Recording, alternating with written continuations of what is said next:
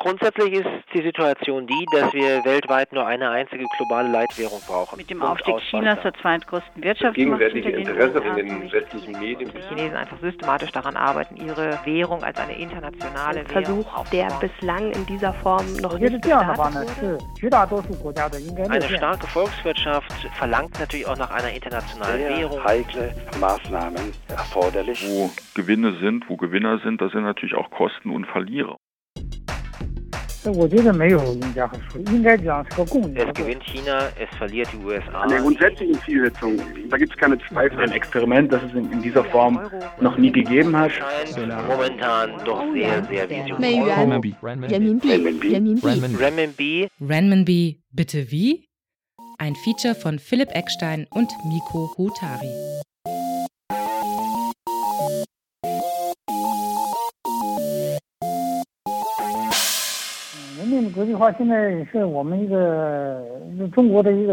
Die Internationalisierung des Renminbi ist eine langfristige Entwicklungsstrategie von uns und ein wichtiger Schritt für den finanziellen und ökonomischen Aufstieg Chinas. In den letzten zwei Jahren hat das äh, deutlich an Fahrt aufgenommen. Die chinesische Regierung, die chinesische Zentralbank hat verschiedene Schritte ergriffen, mit der sie sozusagen eine Infrastruktur für eine Internationalisierung des Renminbi Das eine ist natürlich die hat. Möglichkeit, Handel in Renminbi abzuwickeln für Exporte und Im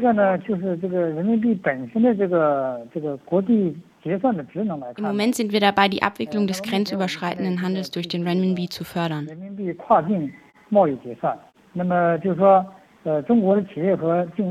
Chinesische Firmen und das Ausland können bei ihrem Handel den Renminbi als Trade Settlement Currency, das heißt als Währung zur Abwicklung der Transaktion verwenden.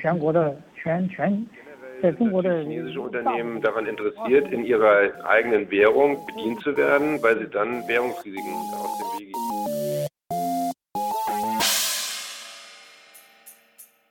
Geld erfüllt vor allem drei Funktionen, die eng miteinander zusammenhängen.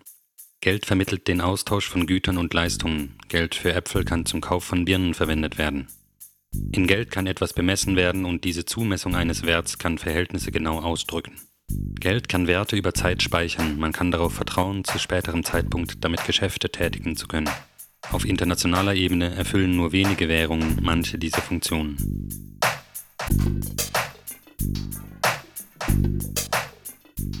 Das ist die eine Ebene. Auf der anderen Seite sehen wir sehr intensive Währungsswap-Abkommen, die stattfinden zwischen China und anderen Regionen und Staaten. Also insbesondere ist natürlich immer Hongkong hier im Vordergrund. Dritter Aspekt Äh, sind mit Sicherheit die Currency Swap Agreements, also dass die chinesische Zentralbank mit anderen Zentralbanken im Ausland, zum Beispiel Malaysia, Südkorea, Weißrussland, eben eigene Währung tauscht, um damit eingerichtet. Das heißt, ja, dass diese die Länder in einer Notsituation ihre Währung stützen können gegenüber Renminbi. Das heißt, sie empfangen Renminbi und die chinesische Zentralbank kauft im Gegenzug die lokale Währung auf. Diese Swap-Linien werden jetzt zum Teil auch genutzt von den Ländern im Cross-Border-Handel, um Unternehmen mit Renminbi zu versorgen. Das heißt, es bietet zum Dann Teil die Möglichkeit einher jetzt die Schaffung von Renminbi-Märkten offshore, das heißt momentan zuerst noch in Hongkong, aber wie man es jetzt ja auch lesen kann, dass das geplant wird für Singapur. Das heißt, in Hongkong fungiert der Renminbi mittlerweile als Währung für Investitionen, Handel und als Reservewährung. Das hat zur Folge, dass im Moment in Hongkong fast eine halbe Billion Renminbi kursieren. Hongkong als ein Testzentrum aufgebaut. Das heißt, in Hongkong äh, gibt es einen relativ freien Markt, in dem Anleihen, Money Market Produkte, Stichwort Liberalisierung, das ist im Grunde das, das A und O. Und diese Währung muss so liberal sein, dass die Welt weiß, dass es der Markt ist, der, der den, den Gang dieser Währung bestimmt und nicht die chinesische Regierung. 1925. Am Ende des 19. Jahrhunderts ist das britische Pfund die weltweit dominierende Währung. Ein Großteil des internationalen Handels wird in Pfund getätigt und Staaten auf der ganzen Welt nutzen das Pfund als Reservewährung. Die Gründe hierfür sind die globale wirtschaftliche Dominanz Großbritanniens und der Commonwealth. Doch innerhalb weniger Jahre verliert die britische Währung ihre besondere globale Rolle. Der Erste Weltkrieg beschert Großbritannien neben großem menschlichen Leid auch erhebliche finanzielle und wirtschaftliche Schwierigkeiten. Und auf der anderen Seite des Atlantiks wächst mit den USA in rasantem Tempo eine neue Wirtschaftsmacht heran, die zu Beginn des 20. Jahrhunderts mit der Gründung eines amerikanischen Zentralbanksystems die Positionierung New Yorks als liquidem internationalen Finanzzentrum vorantreibt. Spielte der US-Dollar noch vor dem Ersten Weltkrieg in der internationalen Wirtschaft keinerlei Rolle, so ist er bis 1925 bereits zur führenden internationalen Reservewährung aufgestiegen.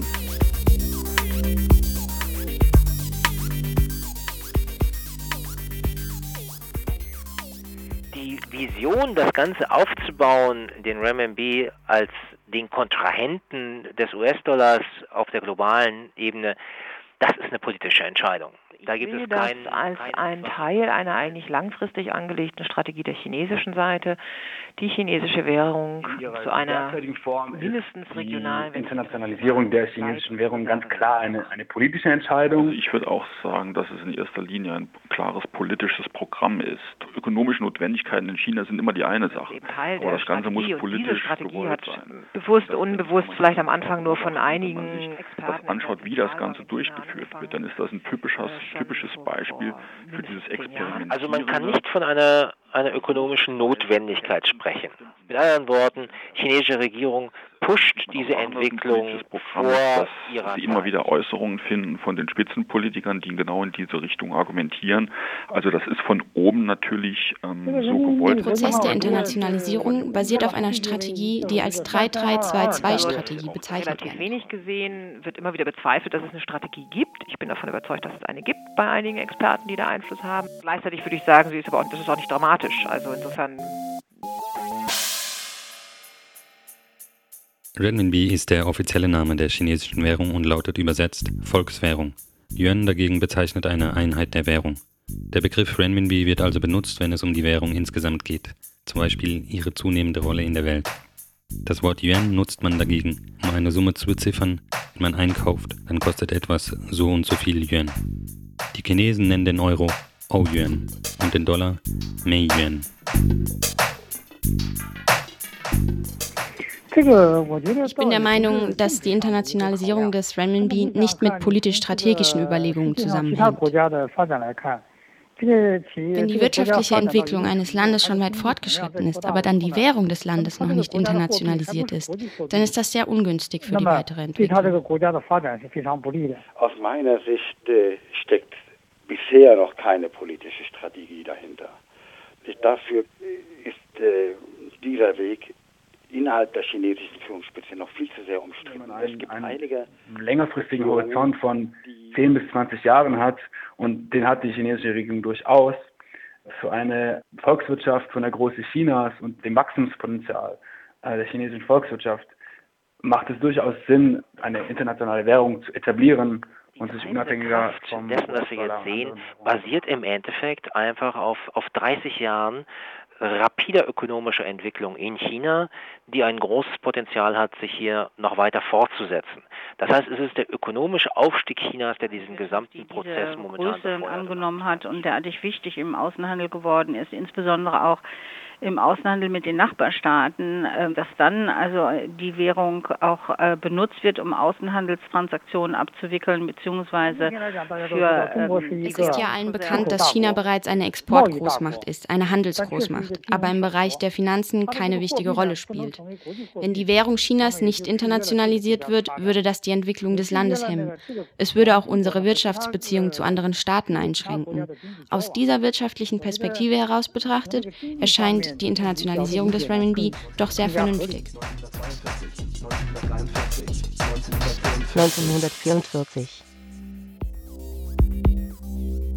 Nach auch währungspolitisch turbulenten Jahren wird 1944 noch während des Zweiten Weltkrieges auf einer Konferenz der Alliierten in Bretton Woods ein neues internationales Währungssystem mit festen Wechselkursen beschlossen. Die Vereinigten Staaten verpflichten sich dazu, Dollar zu einem festgelegten Kurs jederzeit in Gold zu wechseln.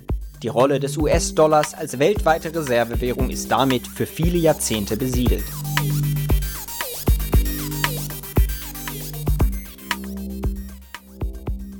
Aber diskutiert und kontrovers diskutiert wird die Frage. Natürlich eine freie, offene Diskussion ähm, bei den Thinktanks, zum Beispiel bei der Akademie der Sozialen. chinesischen Ökonomen wird die Internationalisierung In der Diskussion in China ist es eigentlich so, dass ein doch recht verbreiteter Konsens darüber besteht, jeder dass dafür. Die Frage ist nur, bis wann, langfristig zu einer der führenden internationalen wird Währungen dort in der Regel sehr positiv wahrgenommen. Man sieht es als einen weiteren Schritt in der Ja, Verselbstständigung ist halt Chinas. das Problem, dass die in China sie da auch heftige Diskussionen haben, weil die Liberalisierung des Wechselkurses doch für einige noch ein sehr, sehr schwer verdaubarer Schritt ist. Man hat das Gefühl, man begibt sich dann in, in die Hände von globalen Prozessen, die man nicht kontrollieren kann. Eine internationale Währung wird innerhalb und außerhalb der Grenzen des herausgebenden Staates verwendet. Das trifft jedoch zunächst auf fast alle Währungen zu, die unter bestimmten Umständen irgendwo und irgendwie verwendet werden könnten. Eine wirklich internationale Währung wird jedoch regelmäßig und bereitwillig verwendet, um in der Weltwirtschaft die Funktionen als Tauschmedium im Handel, als Verrechnungseinheit und als Wertspeicher zu erfüllen. Die Internationalisierung einer Währung und ihre daraus resultierende Rolle in der Weltwirtschaft hängt vor allem von drei Faktoren ab. Stabilität. Wenn sich der Wert der Währung ständig ändert, kann man sich in Geschäften nicht darauf verlassen. Glaubwürdigkeit. Die Nutzer müssen Vertrauen in den Herausgeber der Währung haben. Netzwerkeffekt. Wenn eine große Zahl von Akteuren, unter anderem Staaten, beginnt, eine bestimmte Währung zu verwenden, steigen die Kosten für alle anderen Akteure, dies nicht ebenfalls zu tun. Also zunächst mal ähm, würde ich sagen, dass das eine große Bedeutung hat angesichts des öffentlichen Drucks, der auf die chinesische Regierung ausgeübt wird. Also Internationalisierung des Renminbi würde ich sehen in einem Zusammenhang natürlich der Anhäufung der Währungsreserven und dieser hohen Dollarabhängigkeit des chinesischen Staates und von daher diese Diskussion, die man in China immer wieder dann hört, die Devisenreserven über den Daumen gepeilt, über drei Billionen US-Dollar, das ist unser Geld. Ja, für die Chinesen eine Frage des Nationalstolzes. Also man ist jetzt schon geklettert auf Rang 2 in den Volkswirtschaften. Jetzt will man auch eben seine Währung als, als wichtige Währung im äh, internationalen Vergleich sehen und nicht mehr abgetan wird als Währung eines Die soll halt sowohl die wirtschaftliche als auch die politische Macht, die nun mal mit einer internationalen Währung einhergeht, verstärken und eine gewisse Symbolfunktion wird auch in erfüllen. diesen Internetforen teilweise sogar mit nationalistischen Untertönen auch geführt. Also das ist keine reine makroökonomische ähm, Diskussion, sondern das ist eine politische, teilweise sogar auch eine sehr emotional aufgeladene Diskussion, so wie ich das zumindest 1971.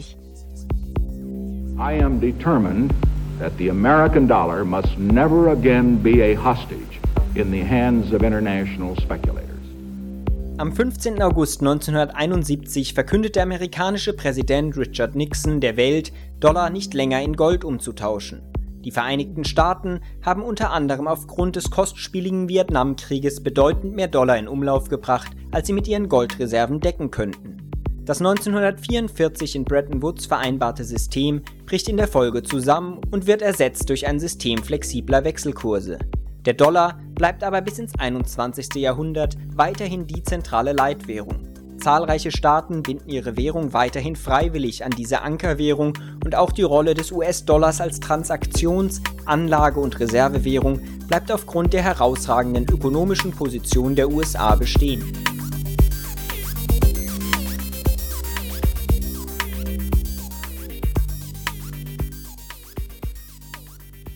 Grundsätzlich ist die Situation die, dass wir weltweit nur eine einzige globale Leitwährung brauchen. Punkt aus, basta. Und das ist momentan der US-Dollar.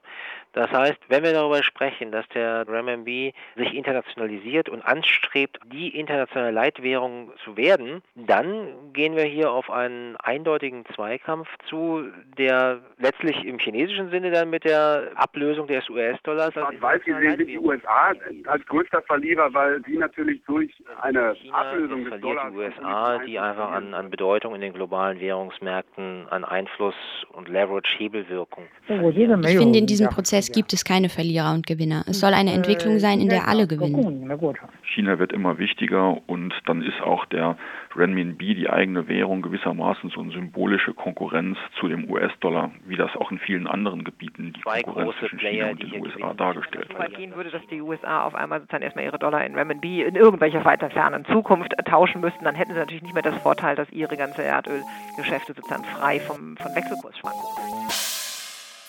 Mit Leitwährung bezeichnet man Währungen, die einen besonderen Status im internationalen System einnehmen. Der Status als Leitwährung hat verschiedene Dimensionen.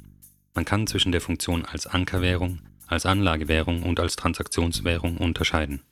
Ankerwährung bedeutet, dass Staaten den Kurs ihrer Währung an andere Währungen binden. Für viele Staaten, unter anderem lange Zeit China, war der Dollar die Ankerwährung. Anlagewährung bedeutet, dass private und staatliche Akteure ihr Kapital in dieser Währung anlegen, um es vor Wertverlust zu schützen oder Gewinne zu machen. Wenn Zentralbanken dies tun, spricht man von Reservewährung. Transaktionswährung oder Handelswährung heißt eine Währung, in der internationale Geschäfte getätigt werden. Dies kann der Handel mit Gütern sein, aber vor allem auch Finanztransaktionen oder der Kauf und Verkauf von Währungen selbst. Diese drei Dimensionen einer Leitwährung können unterschiedlich stark ausgeprägt sein. Durch die Internationalisierung des Renminbi kann zusammen mit dem Euro und dem japanischen Yen, zusammen mit anderen internationalen Währungen, die Verantwortung etwas besser geteilt werden und die verschiedenen Funktionen von Währungen auf mehreren Schultern verteilt werden. Dies wäre sehr förderlich und angemessen für das Weltwährungssystem und förderlich, um die hegemoniale Stellung des Dollars einzuschränken und gleichzeitig die vom Dollar eingenommene zentrale Stellung und Verantwortung besser zu verteilen. Einige klare Gewinne, die sich jetzt schon abzeichnen, zum Beispiel der Finanzplatz Hongkong als Zentrum dieses Prozesses, oder beispielsweise ähm, chinesische Importeure oder Exporteure, deren Transaktionskosten durch, durch eine internationale Währung natürlich. Verlierern würden bestimmt auch chinesische Interessengruppen gehören. Der Finanzmarkt ist eben nicht liberal wie in China, sondern er ist vom Staat gesteuert und das hat Gründe. Es gibt also Interessengruppen, die gerne möchten, dass der Yuan nach der Pfeife der Regierung tanzt, weil sie davon unmittelbar profitieren, weil sie so die staatseigenen Unternehmen fördern können, weil Gewinne abgeschöpft werden können. Also Interessengruppen steuern das und wenn die die Kontrolle über den Yuan man muss mit einem falschen Verständnis zunächst mal aufräumen. Das ist ähnlich ein bisschen wie diese sehr simple Vorstellung des Exportweltmeisters hat man hier so eine Vorstellung, dass das alles so Nullsummenspiel sei. Das Weltwährungssystem ist in der Beziehung kein Nullsummenspiel. Dass durch den Aufstieg des Renminbi, der chinesischen Währung, gleichzeitig die anderen bisher ebenfalls wichtigen Währungen, dass die dann automatisch an, an großer Bedeutung verlieren. Ist durchaus, glaube ich, wie der amerikanische Ökonom Barry Eichengreen das auf den Punkt gebracht hat, dass wir mit, in Zukunft eher mit verschiedenen, mehreren Währungen rechnen können, die von Bedeutung sind und dass diese Vorstellung, diese Bedeutung der, des US-Dollars eigentlich so eine historische Anomalie war in den letzten Letztlich 40, ist diese Frage mit den Gewinnern und Verlierern, ist es die Frage, haben wir Angst davor, dass China mächtig wird oder haben wir es nicht? Zum Teil ist das für jeden offensichtlich eine Frage das aus dem ist Bauch doch eigentlich heraus. ein sehr natürlicher Vorgang, weil als wirtschaftlich mitgrößte Macht weltweit muss natürlich auch die chinesische Währung dementsprechend ihren Platz haben. Der Einfluss der chinesischen Regierung damit wird natürlich größer. Also in Wenn wir natürlich sagen, insgesamt haben wir furchtbare Angst davor, dass China jetzt sozusagen meinetwegen in Gefilde vorrichtet, wo das genauso mächtig wird wie die USA oder Europa im internationalen Gefüge. Ja, wenn wir davor Angst haben, weil wir das alles als Nullsummspiel empfinden, dann müssen wir auch vor den währungspolitischen Entwicklungen achten. 1999. 1999. Die Europäische Währungsunion tritt in Kraft. Nach innen wird eine einheitliche Währung geschaffen und der Euro als natürliche Transaktionswährung im Euroraum etabliert. Aber auch nach außen gewinnt die Währung der heute 16 Euro-Staaten an Bedeutung und Autonomie. In den folgenden Jahren wird der Euro weltweit zur zweitwichtigsten Anlage- und Transaktionswährung. Zu Beginn des 21. Jahrhunderts sprechen Experten daher von einem ein-ein-halben Währungssystem, wobei neben Dollar und Euro auch der japanische Yen, das britische Pfund und der Schweizer Franken relevante internationalisierte Währungen bleiben.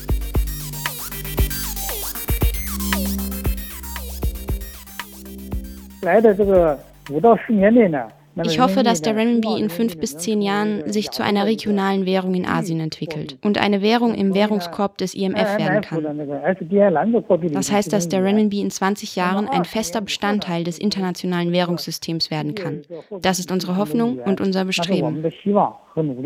Das langfristige Ziel besteht darin, den Renminbi weltweit als Handelswährung zumindest zu etablieren, aber kurz- oder mittelfristig gesehen wird Asien natürlich als Ausgangspunkt Und bitte, dieser wir reden jetzt hier wirklich über längere Zeiträume hinweg, also fünf bis zehn Jahre mindestens, dass der Renminbi in Asien eine Funktion übernimmt, die bislang noch dem US-Dollar zukommt. Das heißt, wir hätten dann ein Zwischenstadium, innerhalb dessen tatsächlich für einen sicherlich historisch begrenzten Zeitraum hinweg drei Leitwährungen jeweils regional eingesetzt sind, aber auf der globalen Ebene letztlich das Ganze zusammengeklammert wird über den US. Sehr interessanter Aspekt ist die Tatsache, dass China jetzt gerade gezielt versucht, den Renminbi im internationalen Handel zu verbreiten, aber eben gleichzeitig noch ähm, seine Kapitalverkehrskontrollen aufgrund von Kapitalzu- und Abflüssen. Das ist sicherlich etwas, was die Chinesen in keinem Fall haben wollen. Und deshalb wird äh, China sehr, sehr vorsichtig sein, bis sie da eine Versuch, völlige. Der bislang in dieser Form noch nicht gestartet wurde. Es gibt da also keine Präzedenzfälle und man kann auch nicht. Ich wäre sehr vorsichtig mit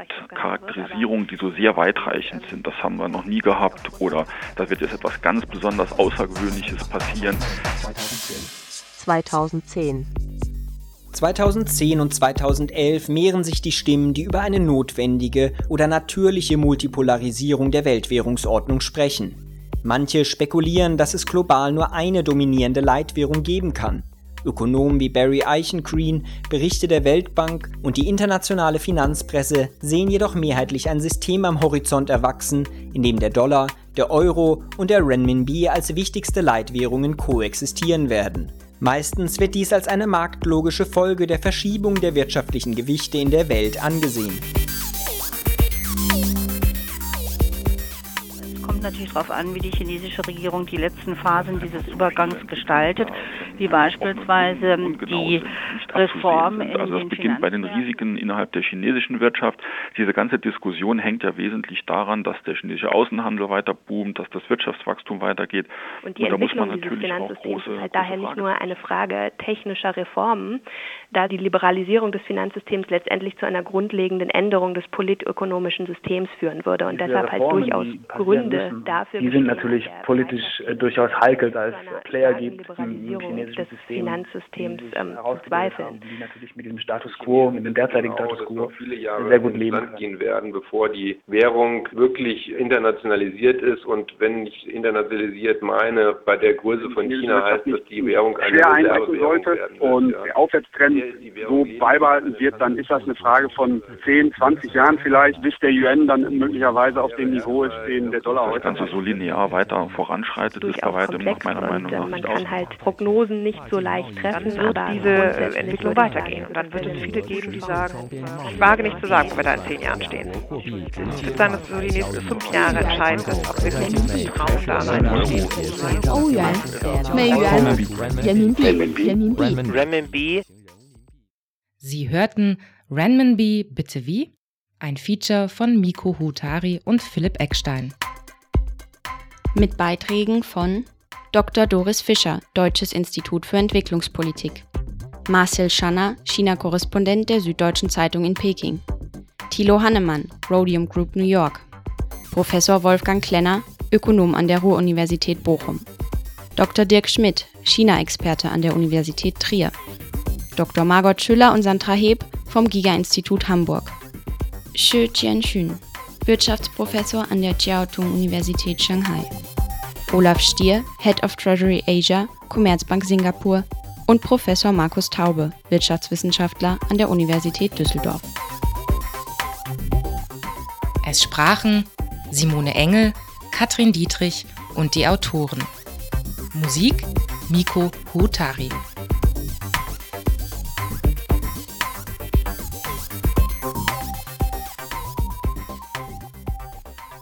Eine Produktion von Radio Dreieckland und dem Informationszentrum Dritte Welt.